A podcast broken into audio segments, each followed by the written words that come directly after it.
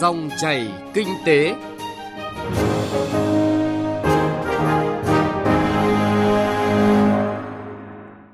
Biên tập viên Xuân Lan kính chào quý vị và các bạn. Cảm ơn quý vị và các bạn đang lắng nghe dòng chảy kinh tế thứ ba ngày 16 tháng 4 năm 2019. Trong 20 phút của chương trình, chúng tôi sẽ chuyển tới quý vị những nội dung chính sau.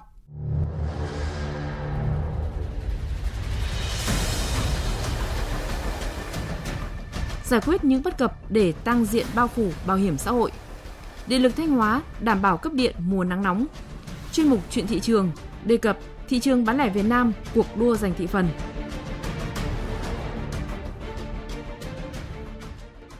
Ngoài những nội dung vừa nêu, chương trình còn có những nội dung hấp dẫn khác. Ngay bây giờ, chúng tôi chuyển tới quý vị những thông tin kinh tế đáng chú ý.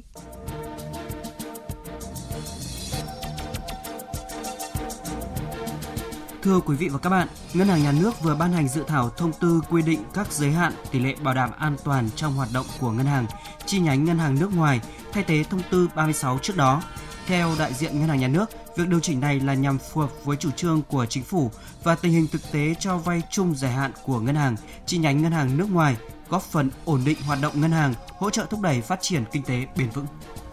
Tại diễn đàn xúc tiến xuất khẩu Việt Nam năm 2019 được tổ chức mới đây, các chuyên gia kinh tế cho rằng cần có cách tiếp cận mới trong hoạt động xúc tiến xuất khẩu, trong đó khuyến khích sự chuyển biến về tư duy và hành động của doanh nghiệp theo mô hình xúc tiến thương mại theo chuỗi giá trị, xây dựng kế hoạch xúc tiến thương mại phát triển xuất khẩu chung và dài hạn, có trọng tâm trọng điểm và đẩy mạnh xúc tiến thương mại, khai thác thương mại điện tử và các nền tảng công nghệ số.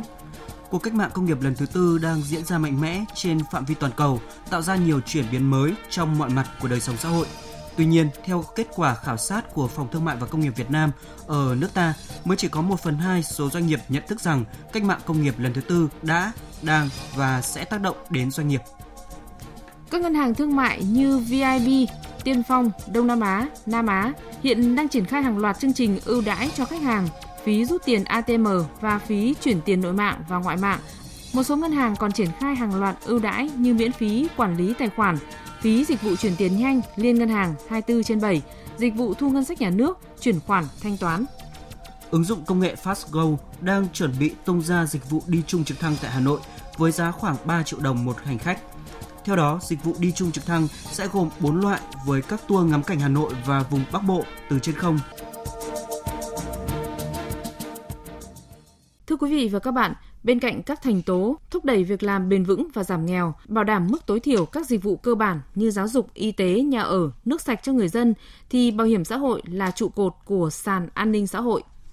Thế nhưng, đáng chú ý ở nhiều nơi, nhiều lúc, nhiều lao động và doanh nghiệp tìm cách lách luật để tư lợi từ nguồn quỹ này. Cùng với một số bất cập tồn tại trong quá trình triển khai chính sách, nỗ lực mở rộng diện bao phủ bảo hiểm xã hội đang khó đạt như kỳ vọng. Bài viết của phóng viên Thu Trang nêu thực tiễn và gợi mở giải pháp cho vấn đề này.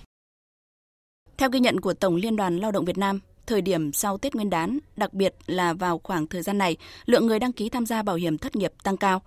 Tuy nhiên, cách thức những người lao động này rơi vào hoàn cảnh thất nghiệp và đăng ký hưởng bảo hiểm thất nghiệp lại không bình thường. Ông Vũ Minh Tiến, Viện trưởng Viện Công nhân Công đoàn cho biết. Có một bộ phận người lao động sau Tết người ta đến à, đi làm việc bình thường khoảng nửa tháng hoặc một tháng, thậm chí hai tháng đến khoảng tháng 3, tháng 4 dương lịch người ta xin nghỉ việc. Và người ta tìm cách nhận một cái khoản gọi là tiền bảo hiểm thất nghiệp hoặc là tiền chấm dứt hoạt động hoạt động một lần. Nhưng mà thực tế nhiều người ngay khi người ta nghỉ việc doanh nghiệp này người ta làm một đơn vị khác người ta không đóng bảo hiểm trong vòng 2 đến 3 tháng đó để người ta lĩnh cái bảo hiểm thất nghiệp. Sau khi mà lĩnh cái chế độ bảo hiểm thất nghiệp xong người ta lại bắt đầu mới khoảng tháng 5 tháng 7 tháng 8 đó người ta bắt đầu mới ký chính thức hợp đồng và tham gia bảo hiểm với đơn vị thứ hai. Cục Việc làm Bộ Lao động Thương binh và Xã hội là cơ quan, đơn vị đầu mối triển khai thực hiện chính sách này. Ông Trần Tuấn Tú, trưởng phòng bảo hiểm thất nghiệp Cục Việc làm khẳng định có tình trạng ông Vũ Minh Tiến vừa nêu, tuy nhiên không phải là đột biến, chưa đáng lo ngại. Những năm gần đây, theo phản ánh thì cái số người mà nộp thư đề nghị hưởng cái trợ cấp thất nghiệp thì nó thường tăng sau cái đợt Tết của dân tộc. Tuy nhiên thì tăng lên là do họ đang chờ những cái khoản tiền thưởng của đơn vị hoặc là có những cái doanh nghiệp là thường được giữ lại một phần tiền thưởng sau cái dịp nghỉ nghỉ Tết. Tuy nhiên thì số lượng này thì cũng không là lớn Và vì vừa qua thì Bộ Động thống kê số người mà lao động quay trở lại làm việc thì là cũng chiếm đến 96% thì các loại cái số lượng mà chấm dứt rất là ít. Tất nhiên là rất nhiều nguyên nhân có những nguyên nhân là ví dụ do là họ tìm được cái việc làm mà tại cái địa phương mà nơi họ thường trú. Và rất nhiều các doanh nghiệp đầu tư ờ, mở rộng sản xuất cũng như là đầu tư mới tại các cái tỉnh. Trước đây là là cái đầu đi của lao động, hiện nay thì lại là cái nơi mà lao động ờ, địa phương đó họ quay trở lại để làm việc. Nên do vậy là cái số lượng này cũng có tăng hơn, nhưng mà nó không phải là biến động lớn. Mặc dù vậy, cơ quan chức năng cũng đã và đang nghiên cứu những giải pháp khắc phục những kẽ hở của pháp luật để tránh hiện tượng vừa nêu trở nên phổ biến, không chỉ tác động xấu đến nguồn quỹ bảo hiểm thất nghiệp nói riêng mà ảnh hưởng tới cả sàn an sinh xã hội, bởi bảo hiểm thất nghiệp là một trong những thành tố của bảo hiểm xã hội. Không chỉ có những bất cập trong quá trình triển khai thực hiện bảo hiểm thất nghiệp, cùng với nhiều vấn đề tiêu cực tồn tại như là lợi dụng kẽ hở trong quy chế chính sách để bòn rút quỹ bảo hiểm y tế, bảo hiểm tai nạn lao động, bảo hiểm xã hội – nợ động, trốn đóng các khoản quỹ này, vân vân, khiến cho mục tiêu mở rộng diện bao phủ bảo hiểm xã hội của chính phủ khó đạt như kỳ vọng. Ông Đào Quang Vinh, Viện trưởng Viện Khoa học Lao động Xã hội còn nêu một thực tiễn được cho là lực cản đối với nỗ lực gia tăng lượng người tham gia đóng góp nguồn quỹ này. Vẫn còn hiện tượng phân biệt đối xử, những cái khác biệt đối với các cái nhóm lao động khác nhau và đối với uh, lao động làm việc ở các khu vực khác nhau. Ví dụ, đang có cái chương trình bảo hiểm bắt buộc đối với lao động khu vực chính thức và bảo hiểm xã hội tự nguyện đối với khu vực phi chính thức, nơi mà đến nay là có trên 18 triệu lao động đang làm việc. Đấy là chưa kể lao động ở trong khu vực nông nghiệp. Tham gia tự nguyện với mức thấp các cái chế độ là ít hơn. Bảo hiểm xã hội bắt buộc là có 5 chế độ, thì ở bảo hiểm tự nguyện chỉ có hai chế độ là hưu trí và tử tuất. Thưa quý vị và các bạn, tính đến cuối năm 2018, cả nước có hơn 14 triệu 700 nghìn người tham gia bảo hiểm xã hội, chiếm khoảng 30,4% lực lượng trong độ tuổi lao động. Ngành bảo hiểm đã hoàn thành vượt mức chỉ tiêu chính phủ giao trong năm 2018. Tuy nhiên, so với các nước trên thế giới, diện bao phủ bảo hiểm xã hội ở nước ta vẫn còn thấp. Điều này đồng nghĩa với việc chúng ta chưa có được một hệ thống an sinh xã hội vững bền, giải pháp nào gia tăng lượng người tham gia bảo hiểm xã hội, góp phần đảm bảo an sinh xã hội vẫn là bài toán nan giải. Và những thông tin mà phóng viên Thu Trang vừa cung cấp với một vài thực tiễn được các chuyên gia nêu rõ cũng chính là những bất cập mà nếu không sớm có biện pháp giải quyết sẽ tiếp tục ảnh hưởng tiêu cực tới nỗ lực này.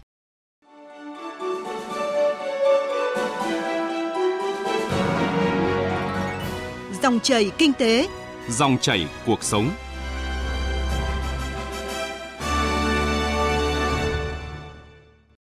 Quý vị và các bạn, để đảm bảo cung cấp điện cho các hoạt động sản xuất, kinh doanh và sinh hoạt của các hộ tiêu thụ điện trên toàn tỉnh Thanh Hóa, năm 2019, công ty Điện lực Thanh Hóa đã lập phương án đầu tư tu bổ sửa chữa, khắc phục các khiếm khuyết trên lưới điện ngay từ đầu năm, đảm bảo cấp điện mùa nắng nóng. Về nội dung này, phóng viên Đài Tiếng Nói Việt Nam đã phỏng vấn ông Trịnh Xuân Như, Giám đốc Công ty Điện lực Thanh Hóa. Mời quý vị và các bạn cùng nghe. Thưa ông, năm 2019 dự báo phụ tải điện tiếp tục tăng trưởng ở mức cao. Ông cho biết về tình hình tăng trưởng phụ tải điện của tỉnh Thanh Hóa trong năm nay, đặc biệt là thời gian cao điểm mùa nắng nóng. Thường hàng năm ấy, thì cái đặc tính chúng tôi là ở Bắc Trung Bộ thì cái thời tiết là rất là khắc nghiệt. Mà chính vì thời tiết khắc nghiệt cho nên là cái dự báo phụ tải hàng năm thường là tăng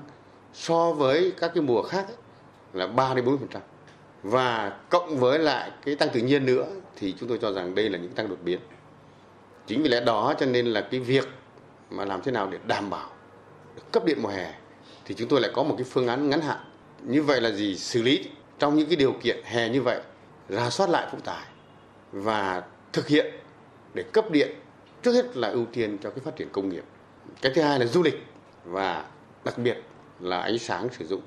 ánh sáng sinh hoạt đây là những cái trực tăng đột biến chúng tôi đã dự báo được và chúng tôi đã có kế hoạch và có những cái phương án rất là cụ thể để đáp ứng được các cái yêu cầu cấp điện cho cái phát triển kinh tế xã hội cũng như là đời sống nhân sinh. Vâng, vậy công tác tuyên truyền về tiết kiệm điện đã được công ty Điện lực Thanh Hóa triển khai ra sao? Và năm nay thì có điểm gì mới thưa ông? Cái ờ, chương trình ờ, tiết kiệm năng lượng nói chung và tiết kiệm điện nói riêng thì đây là thuộc về chương trình quốc gia. Chính vì lẽ đó cho nên là ngành điện đã có những cái chỉ đạo từ tập đoàn điện lực Việt Nam cho đến tổng công ty điện Bắc và đến các cái công ty điện lực tỉnh thành như chúng tôi. Tiết kiệm điện là một trong những cái giải pháp mà hiện nay có thể nói chúng tôi cho là cái giải pháp rất tốt để mà thực hiện góp phần đảm bảo an ninh năng lượng nói chung và an ninh năng lượng điện nói riêng. À, chính vì lẽ đó cho nên là các cái tiết kiệm điện thường ấy, là ngành điện giao cho chúng tôi là ít ra phải tiết kiệm là từ 1,5% tổng thương phẩm trở lên. Thì đây là một những cái chương trình có thể nói là tôi cho là toàn xã hội, nhất là những khách hàng lớn, những khách hàng công nghiệp thì những khách hàng đó sử dụng năng lượng lớn mà tiết kiệm được thì đây là góp phần vào để đảm bảo an ninh năng lượng và góp phần giúp cho ngành điện cấp điện cho ổn định cho cái phát triển kinh tế xã hội của địa phương. À, đối với chương trình à, đảm bảo an ninh năng lượng thì chúng tôi đã có những cái chương trình rất là cụ thể đã thực hiện trước hết là mà phối hợp với các cái cơ quan thông tin đại chúng để thực hiện cái chương trình tuyên truyền tiết kiệm điện. Đây là một cái chương trình là toàn dân, toàn xã hội phải vào cuộc. Cái thứ hai là quan tâm đến những cái khách hàng lớn mà thực hiện để đổi mới cái dây chuyển công nghệ. Và tôi cho rằng là những khách hàng lớn thì đổi mới dây chuyển công nghệ góp phần rất quan trọng cho cái việc tiết kiệm năng lượng. Vừa là lợi ích của xã hội nhưng đồng thời cũng làm giảm giá thành cho cái sản xuất kinh doanh của họ. Vấn đề thứ ba là cái tiết kiệm điện trong sử dụng sinh hoạt cũng rất quan trọng. À, tiết kiệm điện phải có những cái quy định về giờ giấc sinh hoạt lúc nào cần là sử dụng điện và lúc nào mà không cần sử dụng điện mà tránh lãng phí thì đây là góp phần vào vấn đề tiết kiệm năng lượng quốc gia, nhưng đồng thời cũng là lợi ích cho mỗi gia đình, mỗi khách hàng đấy là những cái chương trình mà tôi cho là à, đối với ngành điện nói chung mà thanh hóa chúng tôi đang triển khai rất mạnh mẽ nếu mà làm được như vậy nó góp phần rất quan trọng cho lợi ích kể cả khách hàng cũng như là ngành điện Thưa ông, năm 2019, Tổng công ty Điện lực miền Bắc triển khai trọng điểm chương trình điều chỉnh phụ tải điện nhằm nâng cao trách nhiệm của cộng đồng, của các doanh nghiệp, các đơn vị sản xuất đối với an ninh năng lượng, sử dụng năng lượng tiết kiệm hiệu quả và vấn đề bảo vệ môi trường để phát triển bền vững. Vậy kế hoạch thực hiện chương trình điều chỉnh phụ tải điện năm 2019 của công ty điện lực Thanh Hóa như thế nào, thưa ông? Hiện nay thì à, cái chương trình điều chỉnh phụ tải thì đây cũng là một cái chương trình có thể nói là cũng đang làm rất mạnh bởi vì cái điều chỉnh phụ tải nó thực hiện cho cái việc mà giúp cho khách hàng sử dụng điện điều chỉnh phụ tải nó phù hợp với cái khả năng công suất cũng như khả năng sử dụng điện của từng khách hàng cái thứ hai là thực hiện cái việc mà uh, sử dụng các cái năng lượng ánh sáng mặt trời năng lượng áp mái. Thì tôi cho rằng là đây cũng là một trong những cái tạo ra cái nguồn năng lượng mới để góp phần vào để mà tăng được cái cái công suất sử dụng điện. Mà hiện nay là EVN cũng đang rất là khuyến khích cái này. Đồng thời ấy, là đối với Thanh Hóa tôi cho rằng là có mấy cái nhà máy năng lượng mặt trời đã được đưa vào sử dụng. Mà thời gian vừa qua thì chúng tôi có sự phối hợp với họ rất tốt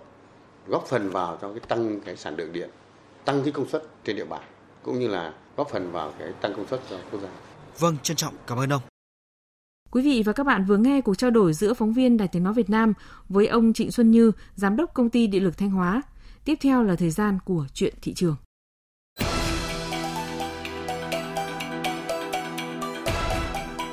Chuyện thị trường Thưa quý vị, thưa các bạn, trong những năm gần đây, thị trường bán lẻ nước ta được đánh giá là phát triển nhanh.